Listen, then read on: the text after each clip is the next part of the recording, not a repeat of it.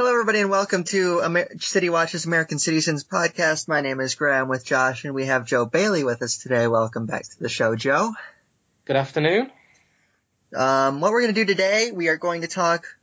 Well, we didn't have Joe on. Joe was not at the Bournemouth game. He didn't get a chance to watch the Bournemouth game because of circumstances beyond his control. But we are going to talk, get his t- thoughts on that for just a couple minutes before we move on.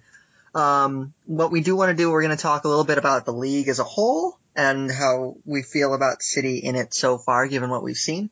We're going to talk a little about the League Cup as a competition as a whole, and we're going to talk about City's midweek game against Swansea again for just a tiny bit. So let's start right off at the top.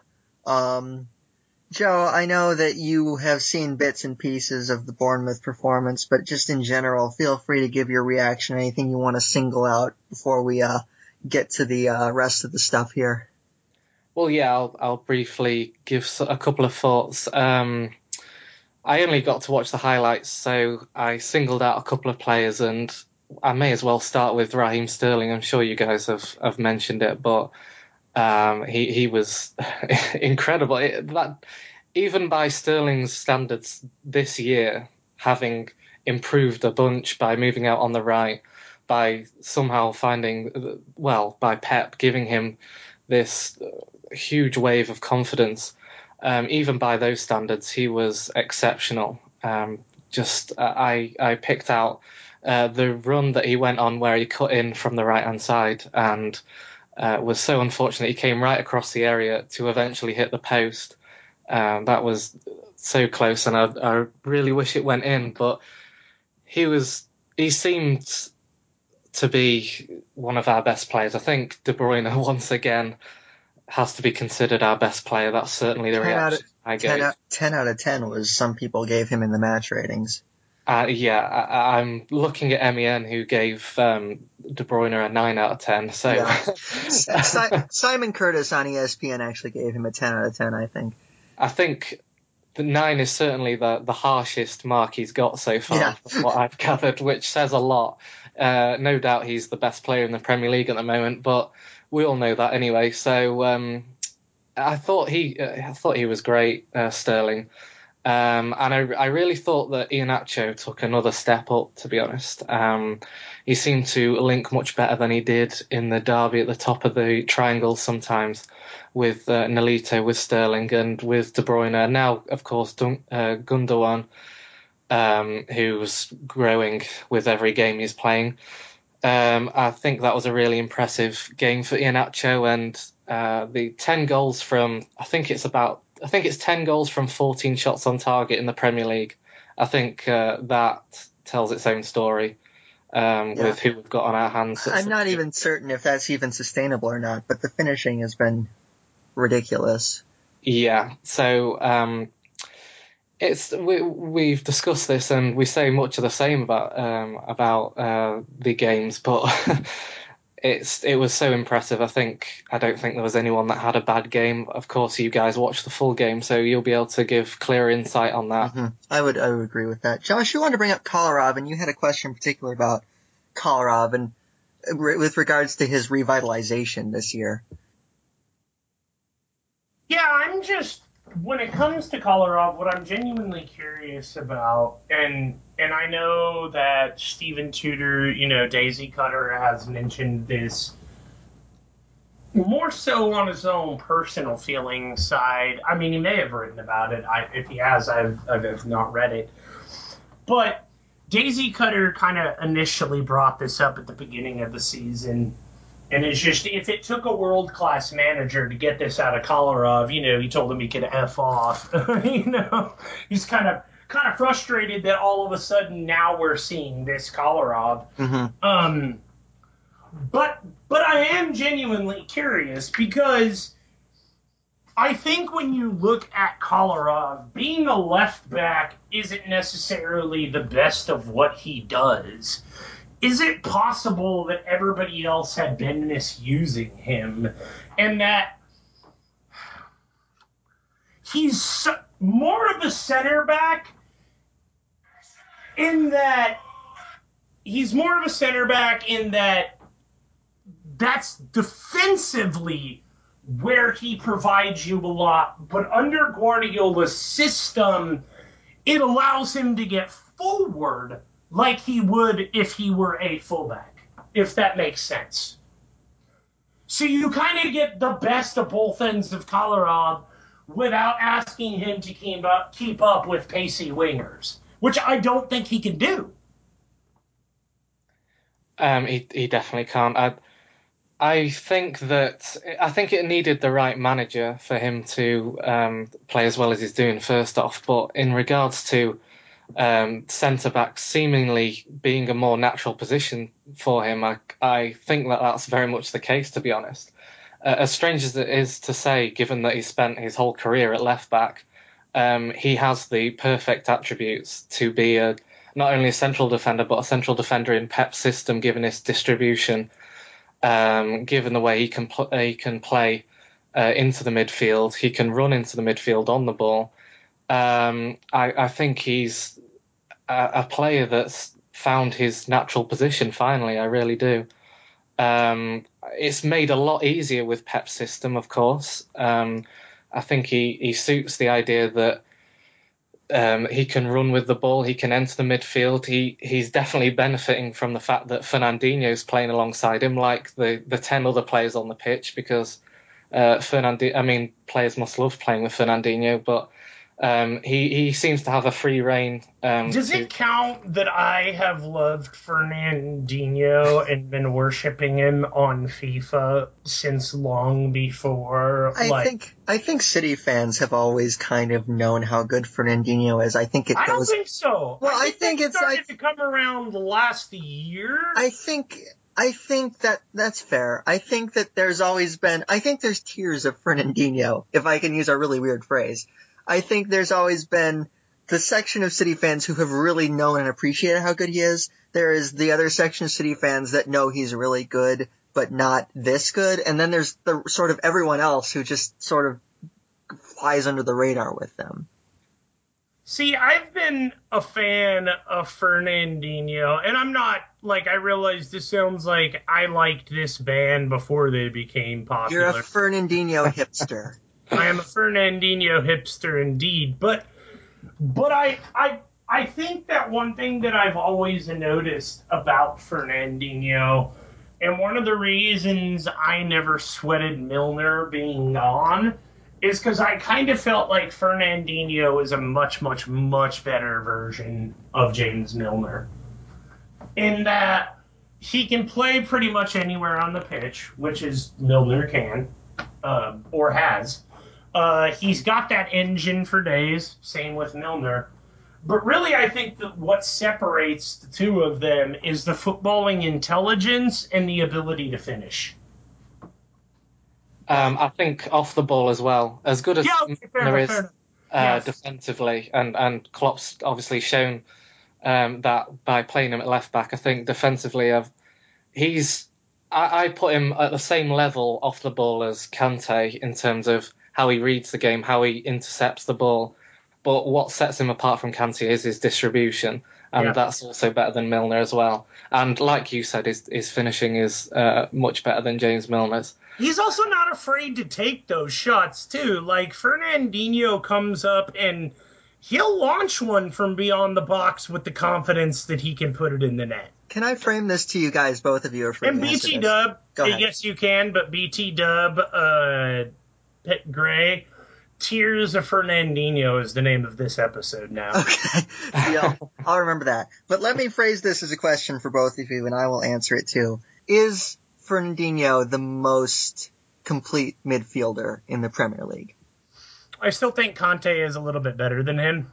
Um, but I I do think that it's 1A and 1B to be perfectly honest with you. And the only reason that I would rate Kante a little bit higher is because with Kante, you can put a two man midfield in there and it still plays like a three man midfield. With with Fernandinho, while he's got that engine, I don't think it's quite on that level. Can we test this? Can we put Kante in a midfield with two with Yaya? Mm. I, I want to see how that gets on. Yeah, I would be okay with that. That would be the ultimate test. Like that is the ultimate test of how to find out who you that are. would we could set that up as almost like an American Gladiators competition. You have to play a full 90 minutes in a two man midfield with Yaya Toure. Yeah, yeah. Okay. Joe, what do you think on the Fernandinho question? Um, I I think he's better than Kante. Um, I'm going to respectfully disagree with you there, Josh. Um, I've I've seen Kante play this year, and he's no, I wouldn't say average. Average is too harsh, but he's struggling to adapt to a team that passes the ball short a lot more, that um, uses first touch football a lot more.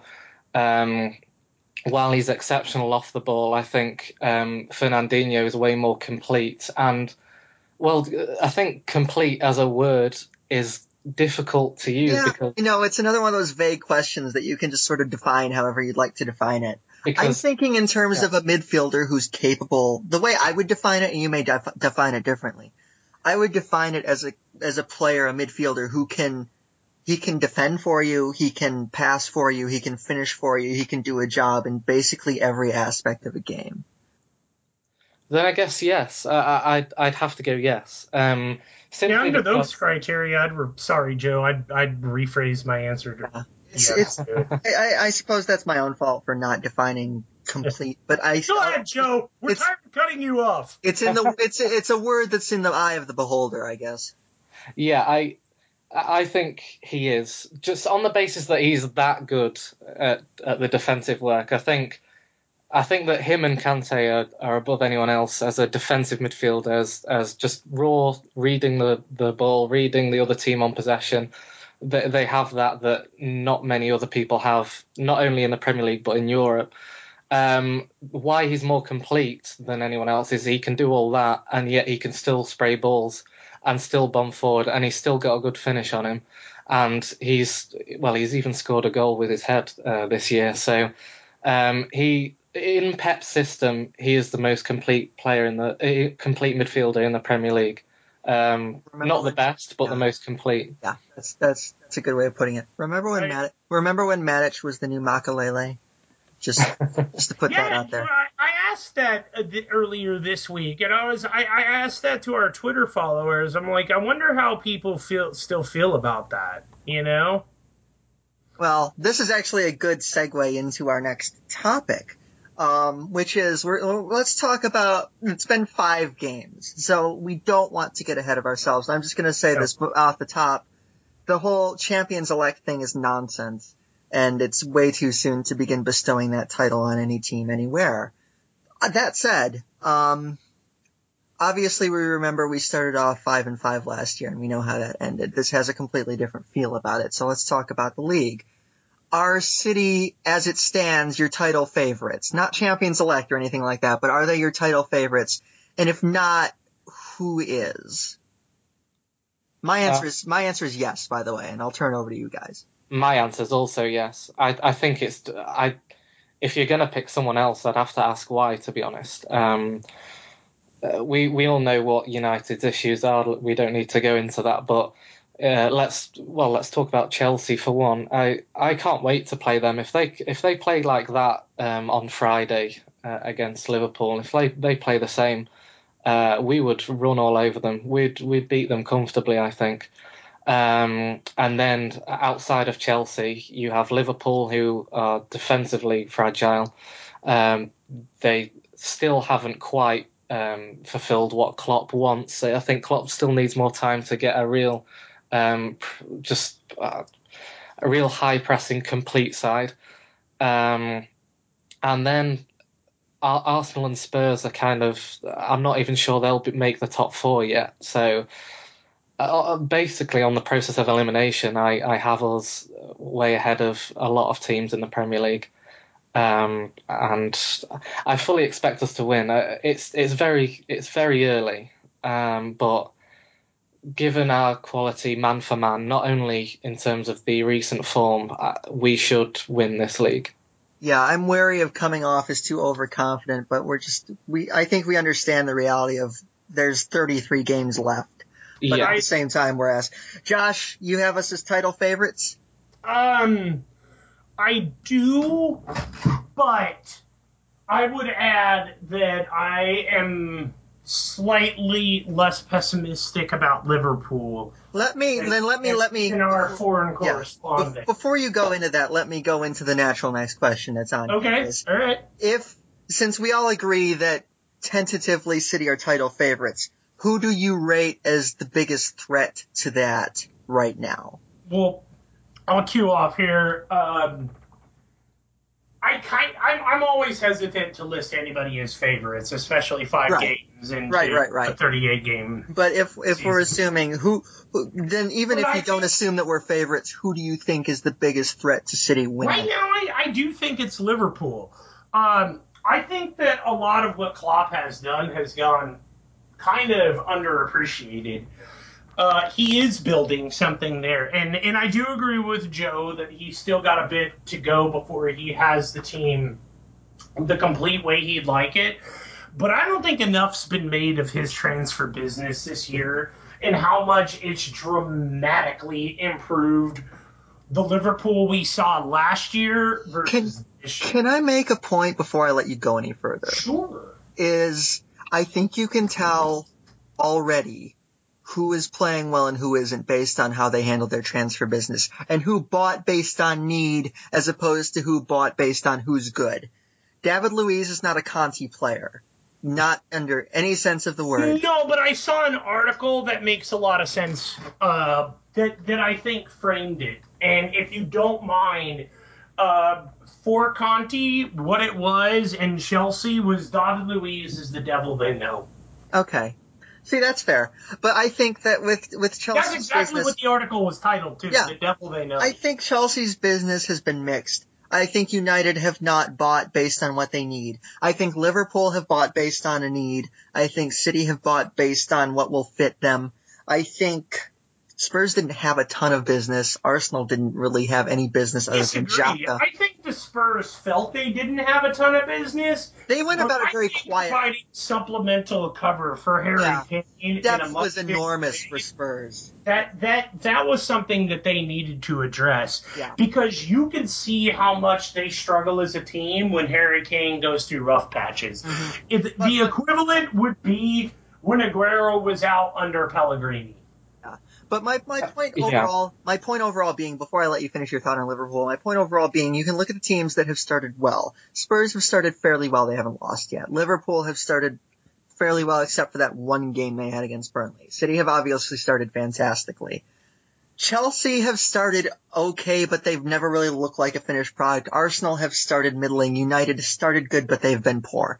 I think there's a difference between teams that bought well based on need and teams that didn't there, and it's played itself out already early in the season. So finish your thought on Liverpool based on you were talking about how Klopp bought well. Yeah, he bought well. He, I, I think you put it in a way that that does it more justice than where I was headed with it, in that they bought based on need. And I think that as you look at Liverpool coming together, this is a team that I think can can put a serious uh, threat to, to to Manchester City, if nothing else, because Jurgen Klopp has had his moments against Guardiola he's not dumb. He knows how to play against the Pep team. I think that'll be interesting. And I know we had it on this podcast where I said I think one or two managers are going to have Guardiola's number this year. And I think Liverpool may be one of those teams. I agree. Uh, Um, you know, it, it, there's a difference between thinking City are going to, you know, be the title favorites and then predicting them to win every game. We have to assume some losses along the way. And I look at Liverpool, and I think that they're the team that match up best with City. I really do. I Uh, I, I the thing with Chelsea is this. I think that Conte's Euros and him staying with Italy, especially as late as they did, and Chelsea's refusal to get on with the announcement of it until after because the Italians are sort of traditional in the way that they do things. I think that severely impacted Chelsea's ability to to hit the market this year. And I think that, you know, if Conte can survive Abramovich's, you know, bloody red hand, then I think he will do significantly better business next year. Right. And you'll see a team on Chelsea that defensively and, and surprisingly enough moving forward, much like Italy did in the Euros, can compete with people and can su- surprise some people. But Yeah. I think Conte just got in too late. L- let me. year. I'm going to make a point about Chelsea's transfer business. I'm going to turn this over to Joe for his answer. But um, my thinking, Chelsea, they bought, and you can forgive me, you can correct me if I'm forgetting anyone, but the three that come to mind for me, they bought Conte, who's very good. They bought David Luiz, who we've t- we mentioned, and uh, Batshuayi, who is basically cover slash assistance for Diego Costa. So I think Batshuayi is the heir apparent too. Really. yeah, that too. I, I don't know that Costa is particularly long for Chelsea, but um, I, I I think that in general Chelsea's transfer business has been very mixed over the last few years. Fabregas was really good for a year and then was terrible. Um, Mourinho didn't really bring in anyone of consequence other than Costa and Matic. Um, Courtois obviously came in, but he had been purchased by them long before any any uh, Mourinho had showed up again. So I, I think Chelsea have done kind of mediocre in the transfer market, and this summer is not necessarily an exception. Joe, tell us who you would worry about if you were worrying about anyone. Um, okay, well, in light of what Josh says, I think it's definitely right to be worried about Liverpool. Uh, I did just mention the fact that they have defensive frailties, and that's I think that's obvious for everyone to see. But head to head wise, um, I think that that's going to be the two games of the season, Man City Liverpool. I think they're going to Klopp's going to cause us the most problems uh, at a guess. Um, I, I think we could still beat them uh, just on the basis that man for man we have a, a much superior team. Um, in terms of their signings, I think they've done well in part, but uh, uh, I mean Sadio Mane is a fantastic signing. That's clear. I mean he's he's working superbly with. He's one of one me. of the bigger impact signings of the summer, I think. Absolutely, he's been superb every game. Um, Wijnaldum, I still need to see a lot more of. I I irrationally like I, Wijnaldum. I like Wijnaldum. I can speak a little bit to this. I really like Wijnaldum, and I think that, you know, just my Dutchness gives me a minor bit of authority on this subject. I, I think Wijnaldum has all the attributes of a box to box that you really like.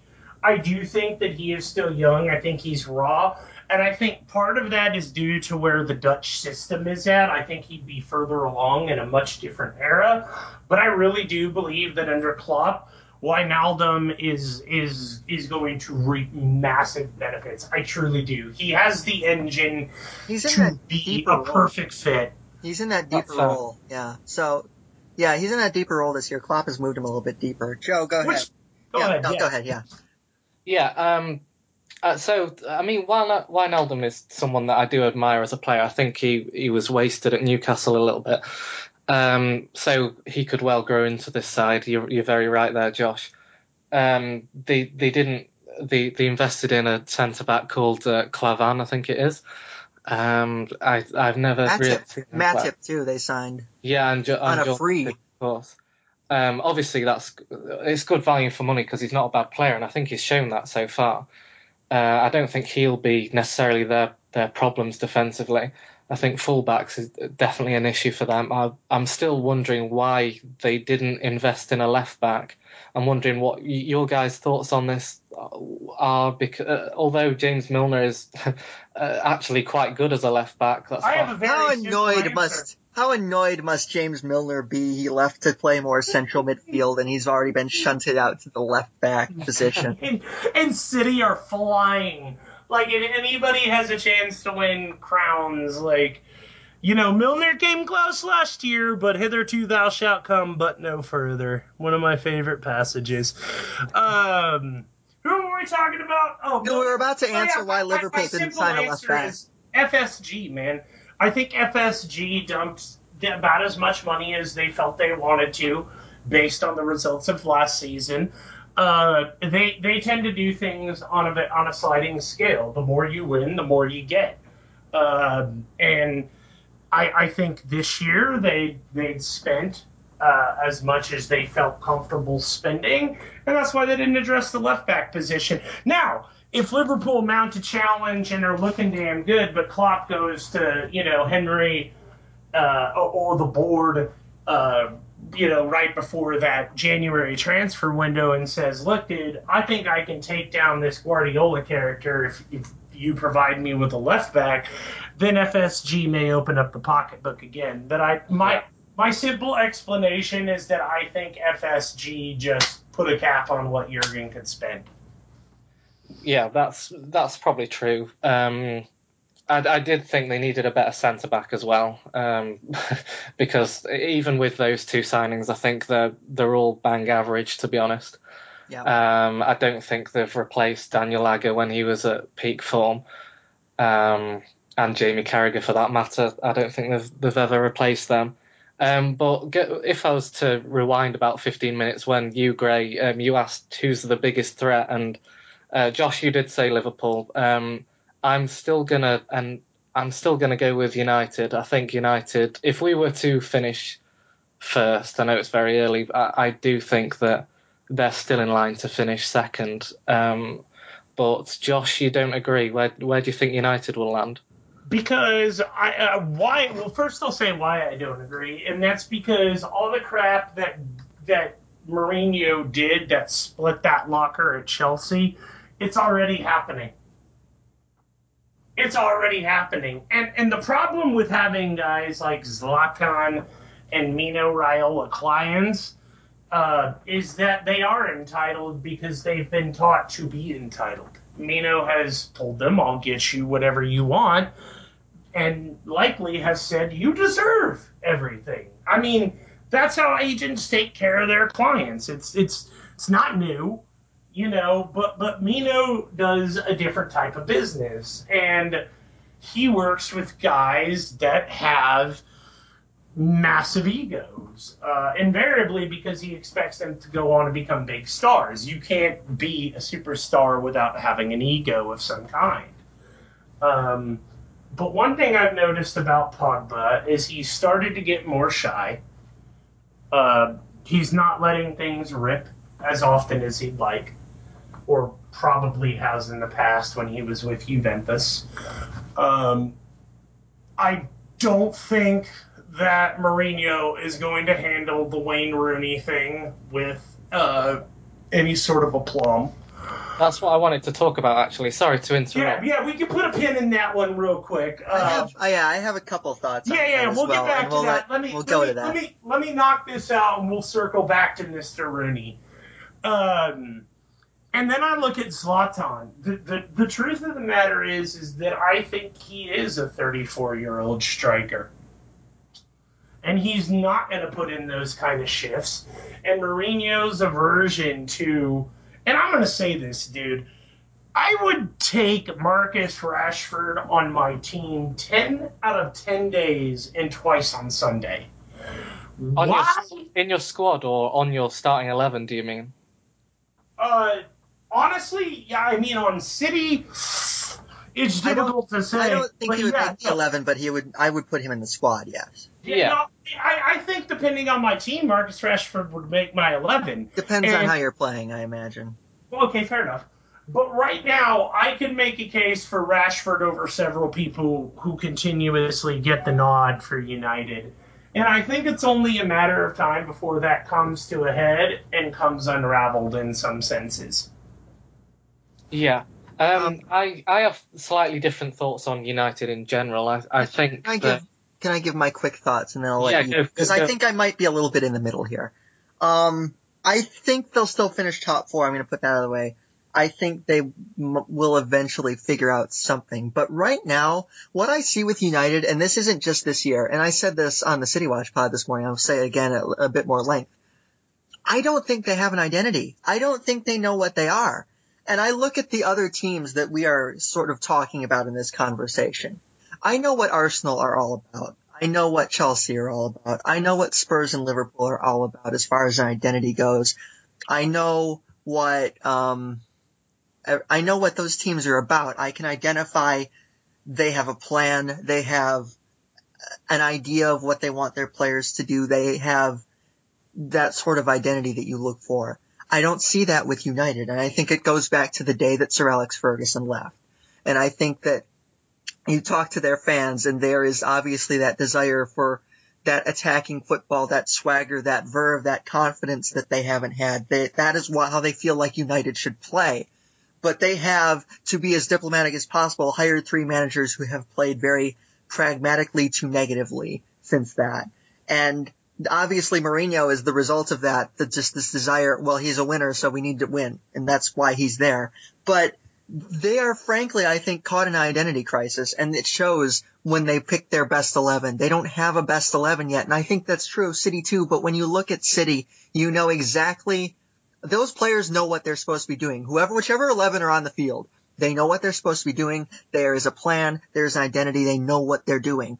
United, I don't think know what they're doing yet. And I think they may still come good on that, but right now, it is just a collection of good players that they're throwing out there and trying to figure out how they fit. It is a bunch of puzzle pieces that don't fit together. We see that with Pogba. We see that with Rooney, who doesn't look like he belongs.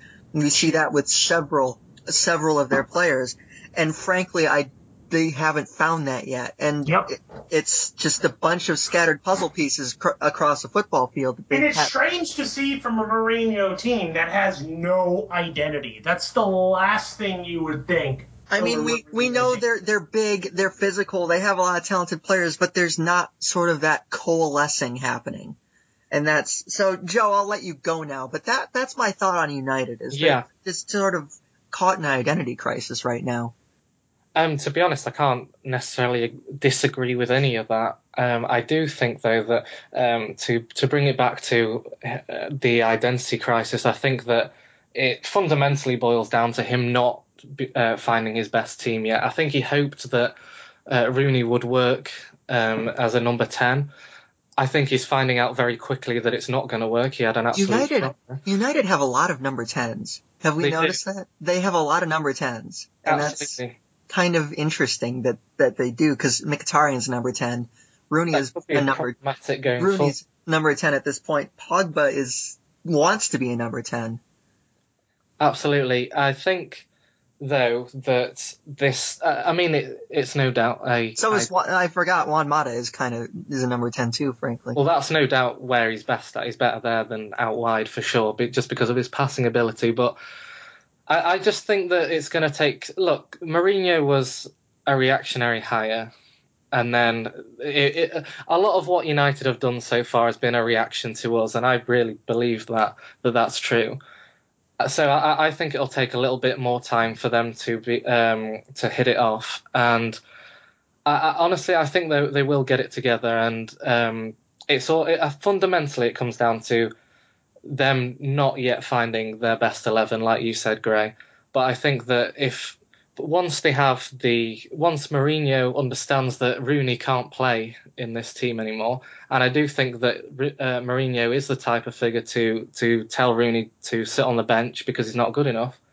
Um, I, I I can see this team doing much better. They'll push Pogba forward eventually.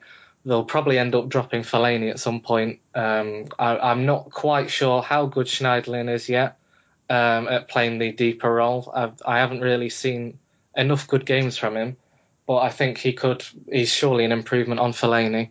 Daley Blind even could be an improvement as an anchor man in that uh, defensive midfield. I like, da- I like Daley Blind in certain roles. I think he's been miscast at certain points. Yeah, I I don't think he's a useful player. I don't think centre backs for him just because of the physicality of the league and and of the defensive uh, the centre back position in the Premier League. I don't think his height really works with a position. I think I think you have to be exceptionally exceptional, sorry, uh, to be able to play in that position with that height, and he's not quite there.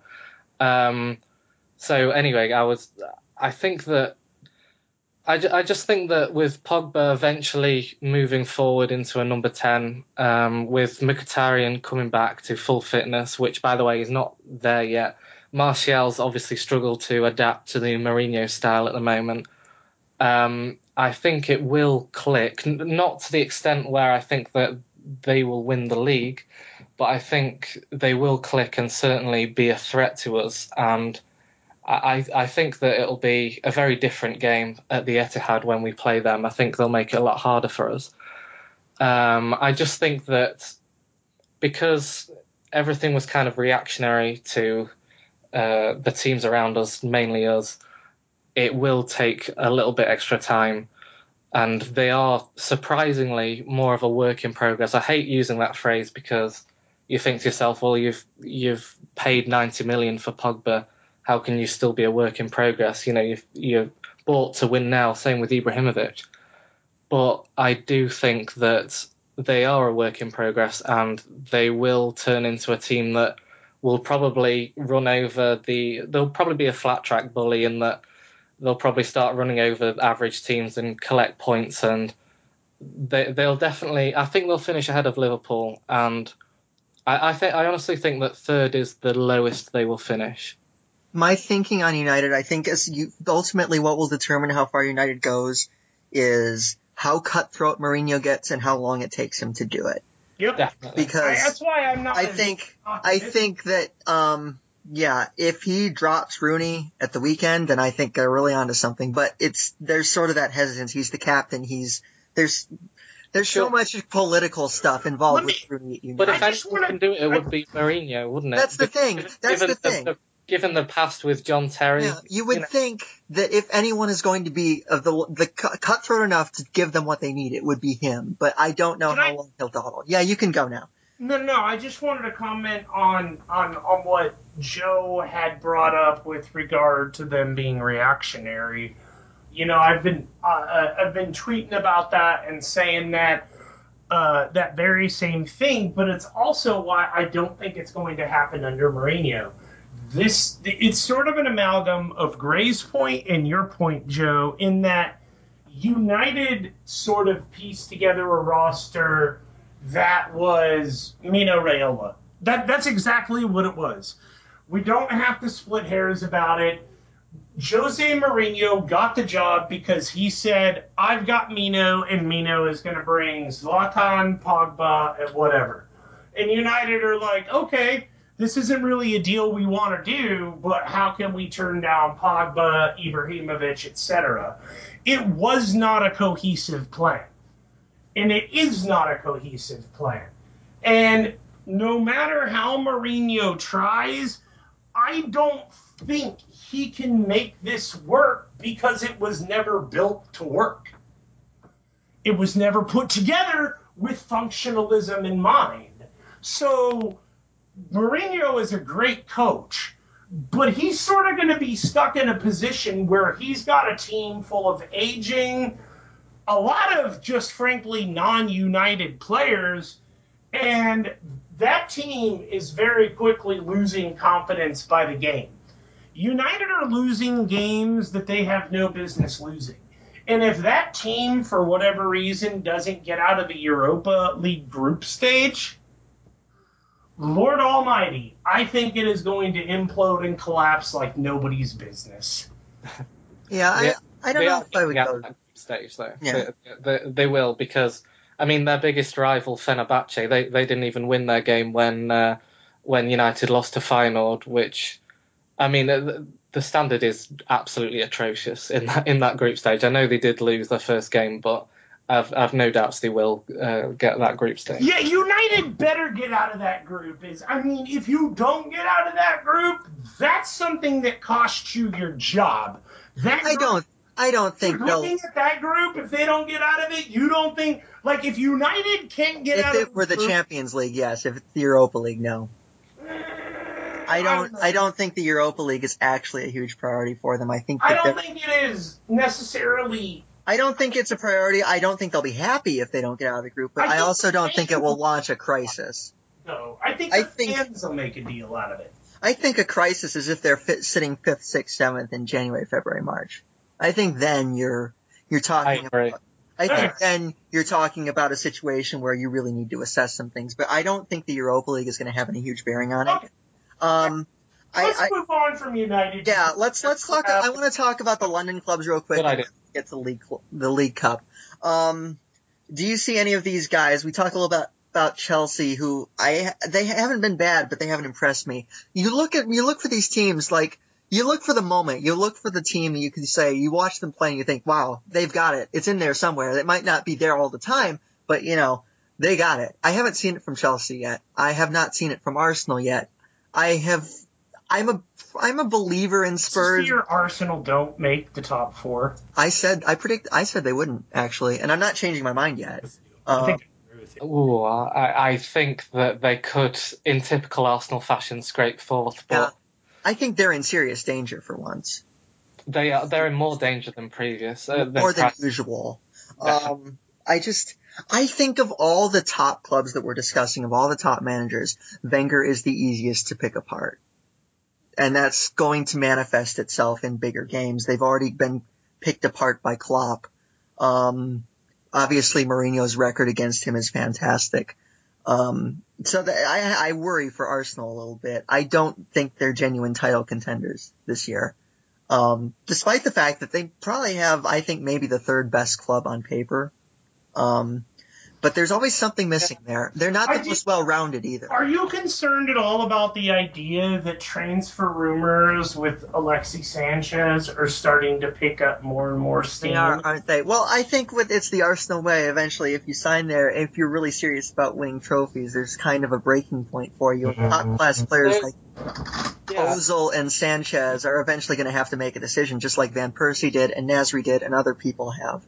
definitely. Interestingly, um, on my first ever podcast with you guys, I think it came up. It was during preseason that we had rumors with Sanchez. Uh, Josh, I think you were the one to bring it up, and me and Grey said that we both wouldn't want him at the time. Um, and I I agree with that. He's he's a class player, but that's not a, a need at all. Um, that's not a professional need. It's a luxury signing, isn't it? It's Yeah. a luxury signing, and I don't see how it would work. Um, Not I- without upsetting. Well, the only way it works is if you absolutely accept the fact that Nolito is a short, uh, short term. I don't know what he signed. What was his contract for? Three years? Yeah, I believe it was I three years. I don't think it was like a full five. yeah. Um, but you look at Nolito uh, and you look at Jesus Navas and you say, okay, these are guys who, who might not be there, and Sané still needs to do some growth. Raheem Sterling still isn't. And I'm going to use a phrase that I'm sure all of us will appreciate it. He's not an every down back. Um, The thing I know- would say about Sanchez is he turns 28 in December. He does, he's not old. he's reaching his peak. He's not old. He's reaching his peak. But if we're talking about getting younger, he doesn't really do that either. He, he talked in the media uh, a couple of weeks back and said that he um, was close to Messi and Ronaldo's level. Um, I uh, the guy is incredibly talented, but I want players that can step up in the big games. And I've seen a lot of Alexis Sanchez where he disappears in a big head-to-head game in the Premier League. I want Kevin De Bruyne Even in to- soap in to America. Yeah, I know he scored a couple goals in the last World Cup, but you're looking at, you, you know, it's just who do you sacrifice? You don't, you're, not- you're not going to sa- there's guys in this team that you're just not going to sacrifice for, even for him. I just, when I asked the question, I was more looking at it from.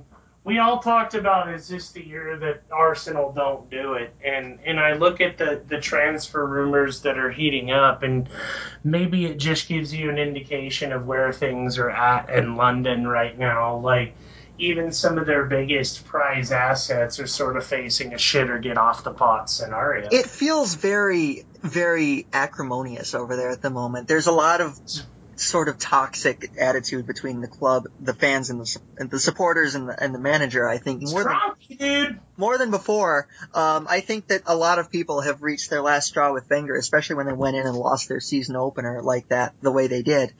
Um, I think that there's a breaking point, and I know his contract is up soon, and there's going to be a breaking point at Arsenal.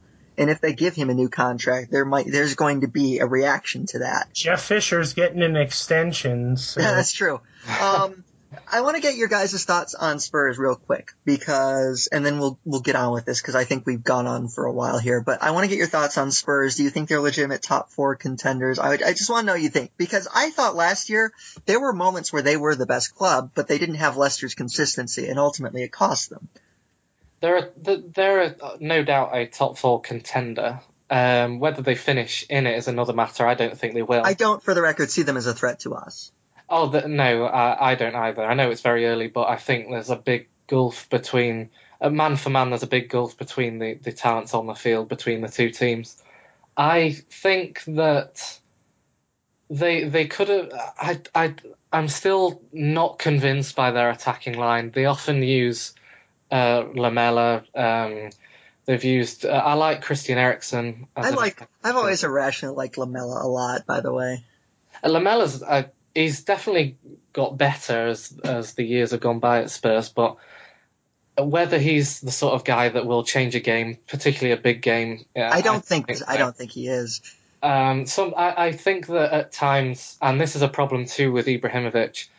At times, Harry Kane can be static and can just be um, shown the door in a game. I, I think that was uh, seen in England. I know he was very fatigued in uh, the international games over the summer, but at times, because certain strikers, when you don't have the uh, mobility that Harry Kane and Ibrahimovic has, with the right defenders and the right tactics, they can be frozen out of games.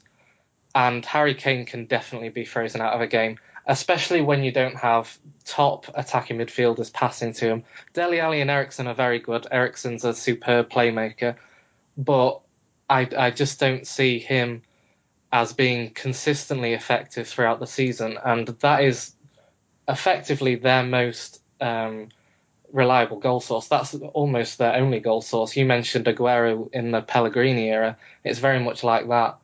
And uh, I worry that sometimes they're just not going to get the goals they need to compete at the top.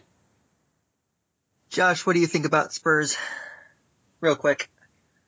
Um, good team. I think they achieved uh, maybe as as about as much as they're going to achieve uh, with the current lineup, unless they get some support for uh, Harry Kane in a big way. Look, if you want to compete at the level that the Spurs are aiming to compete at, then the roster they have is simply just not good enough.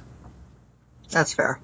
All right. It'll it'll get okay. you second. It'll get you you know, third a spot I think they can, Champions yeah. League. I think but... they can squeak fourth this year. I'm going to stick to my preseason top four prediction because I feel it's too early to deviate, which I will put out there: City, United, uh, Chelsea, and Spurs in that order. So I, I, I have uh, City, United, Chelsea, and Liverpool, so we're very close. Yeah, yeah. I, I, I, I, I've had, already had second thoughts about it, but I feel like it's too early in the season for me to let's sell out on that already. So I'm going to stick to it until it's it's totally dead. Um, let's move on to League Cup. And Joe, this is a question for you living in the UK. It's something that we want to be enlightened over over here. Um, we know it's the fourth cup competition that City will be in this year. We know that much, but how important do the fans see it and how important do you think Pep and the squad should treat the League Cup as a competition? Um, I, I see, um, it's not important at all. that's my, that's my view. I think it's important uh, in a sense that um, we can see players that we will, won't see in other competitions. I think in that regard, it's important from a selfish perspective um, to see some of the young talents we've talked about over pre-season. I'm not sure how many will actually play in um, uh, in the in this game against Swansea, and if we carry on through the cup um, throughout the competition. But I think it's important in that regard. In terms of how far we go, for me, not important at all. Um, I've never seen it as a, a big competition. I think that we should be going all out in the Premier League, the FA Cup, the Champions League. Um, what we did in the FA Cup last year when we sent the youngsters out of Stamford Bridge was uh, something I'd never even consider doing, and I don't think uh, I don't think that happens again. I don't think Pep is the sort of manager to ever let that be a situation where that's even considered. Um, but in terms of the League Cup, I, I have a feeling that Pep will take it more seriously than I'd like him to, just because, just because he's the sort of manager that will. Uh, he he just wants to win everything. I feel like yeah. he wants to carry on this momentum. No doubt, momentum is important. I, I and I feel like he will take it. I feel like he'll field a mixed eleven with a few starters in there, um, but a few youngsters will get a chance. So maybe he'll take it fairly important though that's just me guessing. Um, I don't think he should take it seriously. um, and I that's a feeling that I get. I've always had from this fan But base. it, but isn't that? And I say this because, and I, I'm not saying this to you know be a dick to you or anything, but doesn't that kind of run counter to your approach on the FA Cup? Like, I think that you know saying like putting that out there was a tacky move, and that but but then you're advocating it for for the League Cup. I I think that no matter what, if if you if you put out a less than able team in one competition, uh, I, I I think that it. I don't know. It sort of opens the door for people to justify doing it in another. I, I take your point. That's that's a fair point. I can see your logic certainly, but I, there's a for me there's always been a huge difference between the FA Cup and the League Cup, and it starts and ends there for me really. The FA Cup is something that's seen as the uh, historically the cup that everyone competes full strength in. It's it's always been considered important, um, and it's it's something where the the it's kind of like um, the the lower tiered teams get a real shot at the um, the big sides, and the big sides still play a strong eleven. It's kind of that um, it's that intrigue to it, and in terms of the history alone, I see the FA Cup as as just very important to the football culture of England in terms of domestic football, and that the League Cup's never had that and it, it, I I don't even know why, but it's just something that's not considered important by many of the top level ta- um, managers, and we can see that with his um, past few seasons. As soon as we've established ourselves as a except for- contending club, except for Pellegrini, who often played a full, st- a, a Yeah. too a too strong side, I would argue, in this competition. Um, I I think that the squad is big enough to rotate without sacrificing much, getting guys game. Like we, it's already he already basically said or hinted strongly that Sane was going to start, for instance. For sure. I think that's worth um, adding, actually, uh, because of how deep our squad is. It's possibly the, the, the deepest squad we've ever had in terms of talent. I think that we can afford to rotate. The, you know, they're all they're all picked for a reason in this squad.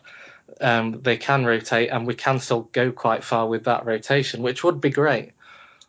But at the same time, I want to see that rotation. I, I don't want to have too many games where our top level play, uh, uh, players are playing because, um, like it or not, Pep's um, tactical, Pep's tactics in general are very demanding on the players. hmm And I would note that uh, De Bruyne got hurt during the League Cup last year. Obviously, it was a semifinal. We're talking slightly different Yeah. circumstances. Whether you can de- you can debate whether it was worth it or not, but it was a League Cup game that he he hurt himself in and cost himself a fair bit of time. That ultimately, you He didn't hurt himself. no, Homeboy he- dragged him pardon down. me, got hurt. But um, you could argue that you know was was the League Cup semi worth um, everything that happened after. So obviously that's a it's a it's a d- difficult question because that can happen in any game. It's not necessarily you know whatever, but you have to. I think you do have to prioritize at this level. Yeah, for sure. You you have to prioritize, and the Premier League and the Champions League are are taken as read as the most important competitions. And if if we can rotate in midweek, it sets us up really strongly for the weekend. Mhm. Um, there's no doubt about that. So So my my last question, the last question I'll ask, and I'll let Josh get whatever he wants in before we close this out. But just for to you, Joe, is that bearing in mind how you feel about the League Cup, and bearing in mind the fact that we are playing this same game again in the league at the weekend, which makes for an interesting little wrinkle, in my opinion. Um, how would you set up, and what would you do? And do you, if if you're if you're Pep, how who do you you know, as far as resting guys, do you give how many youngsters, if any? Um, you know, I just, I'm just curious how you would approach this with the knowledge that you're going to have to play them again and this is a lesser competition. Yeah, sure. Um, in terms of youngsters, I don't see that many being fielded, but um, simply because I do think that Pep will play that mixed team. Um, I'd like to see Garcia at least get some minutes, though. Um, I'm I'm not sure that he's well. He's far from the finished article yet, obviously, given his age. Um, and I think that he's got still some adapting to do. That's certainly the impression I got when he played those uh, short minutes against Bournemouth um, to the Pep system. But I'd like to see him given a challenge. Um, similarly, I'd like to see some young fullbacks play. I'd like. I think the most ready young players we have are at fullback um, in Angelino and Maffeo. So I, whilst we do have fullback depth even without them, I would like to see them get some time on the pitch. Um, whether they do is another matter. Um, but in terms of the other parts of the lineup, I see Iheanacho playing just on the basis that Aguero will obviously come in and and uh, fill that position on the weekend. Uh, Sane is obviously going to play. Um, I'd like to see. Um, I think we can afford to play someone like Nolito on the So left. how can Aguero fill that position on the weekend? on the weekend? Well, he's he's back from his ban on the weekend. No, he's, he? he's one. No, he's one. he's It's still one got more. one more game. No, his one game um, is counted in the, the League Cup because it's a domestic competition. Right. It was the Derby, and then oh right, Bournemouth. Okay, all right, no, yeah, you're right. The Derby, Bournemouth, and uh, And, this. and the, You're right. the- I got confused there. Pardon me. Yeah, no problem. Um, so I think Kelechi plays by default there. Um, I, I, we can afford to play Nolito now. He's he's banned for a game. Um, uh, I think you guys have already talked about that. Um, we don't need to Auto- get. Automatic three match, right? Because he's he's gonna miss both Swansea games and Spurs, right? I think.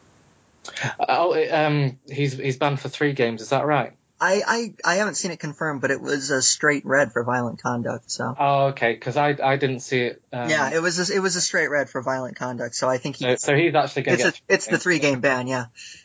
So so maybe he can play um, just on the basis that um, he's he's not going to be needed on the weekend, um, and I, I think obviously Gundogan will be rested. I'd like to see De Bruyne rested. I think he, he might be anyway if he.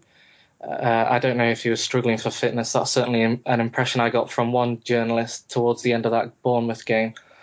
Um, and uh, maybe maybe start uh, Fernando in there because he has stepped in the odd time this season so far, and he's looked okay. He's looked capable in this system. So I'd like to see that sort of rotation. Really, I don't see a full rotation, but I see some experienced players coming in who wouldn't normally be in the eleven, and maybe then uh, the odd youngster like Garcia. And I might be asking too much of the fullbacks coming in, but I'd like that to be the case. Yeah, I think that um, I w- I wouldn't be surprised to see Fernando either. Um, but again, we don't we don't know. Uh, we've never Guardiola and I we made this point on the last podcast. Guardiola's never really had a fourth cup competition to deal with, so we don't know how he's going to approach this. Very true. Um, so I, I'm curious. We'll we'll see, but I would expect rotation. And the thing about De Bruyne looking short of fitness is that the funny thing about him is he always looks exhausted at the end of every game. Um, but yeah, I, I don't I don't know. And we didn't we we know Sane is sounds like a pretty sure bet. I would expect to see Fernando and a couple other guys who haven't played. I would expect to see fullback rotation. Josh, do you have anything else on the League Cup as a whole? Anything you'd like to say here? Mm, no, I mean, you guys pretty much nailed it all on. I don't really. I've gotten to the point where this may sound sarcastic or unpleasant, but I really just don't care enough to try and peg down Guardiola's starting eleven. Like it's an. It's a really yeah. it's an exercise. we keep trying to do it and we're never right. So Yeah. So I I I just as soon look at these things from from the aspect of you know what do I expect out of City against Swansea. Um, I, I, I think Swansea are a capable team, but I think Guardiola will be well prepared for this one. Um, it, it, I'll, I'll kind of, you know what I'll do? I'll do what Joe did. I'll talk about who maybe I'd like to see. I would like to see Sané get a, a, you know, a full 90 or, you know, at least a decent portion of a game. Uh, I would like to see uh, De Bruyne rested, like he mentioned. Um, I, I would like to see Tosin get chunked in there. I had a feeling you'd say that. Did you? How could you have guessed? How could you have ever guessed? Um, but I'd also actually like to see Alex Garcia get a get a shot at that uh, center defensive midfielder role, just to kind of see how he'd do. You know, even if it's just for a half. He's more of a traditional, uh, you know, Pep Guardiola CDM, and and I'd be I'd be very curious to see uh, how he responds when tasked uh, to do his job in a high stress environment such as the League Cup game. I couldn't I couldn't help but wonder if his cameo at the weekend was sort of a precursor to something.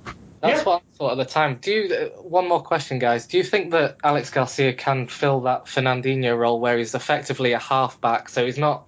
He's not just an anchorman, but he often fills in out the back when Kolarov and Stones make runs forward. I don't Do you know. think that that can Yeah. be Garcia's position? I Uh, think I think someday. I think he's someday capable of it.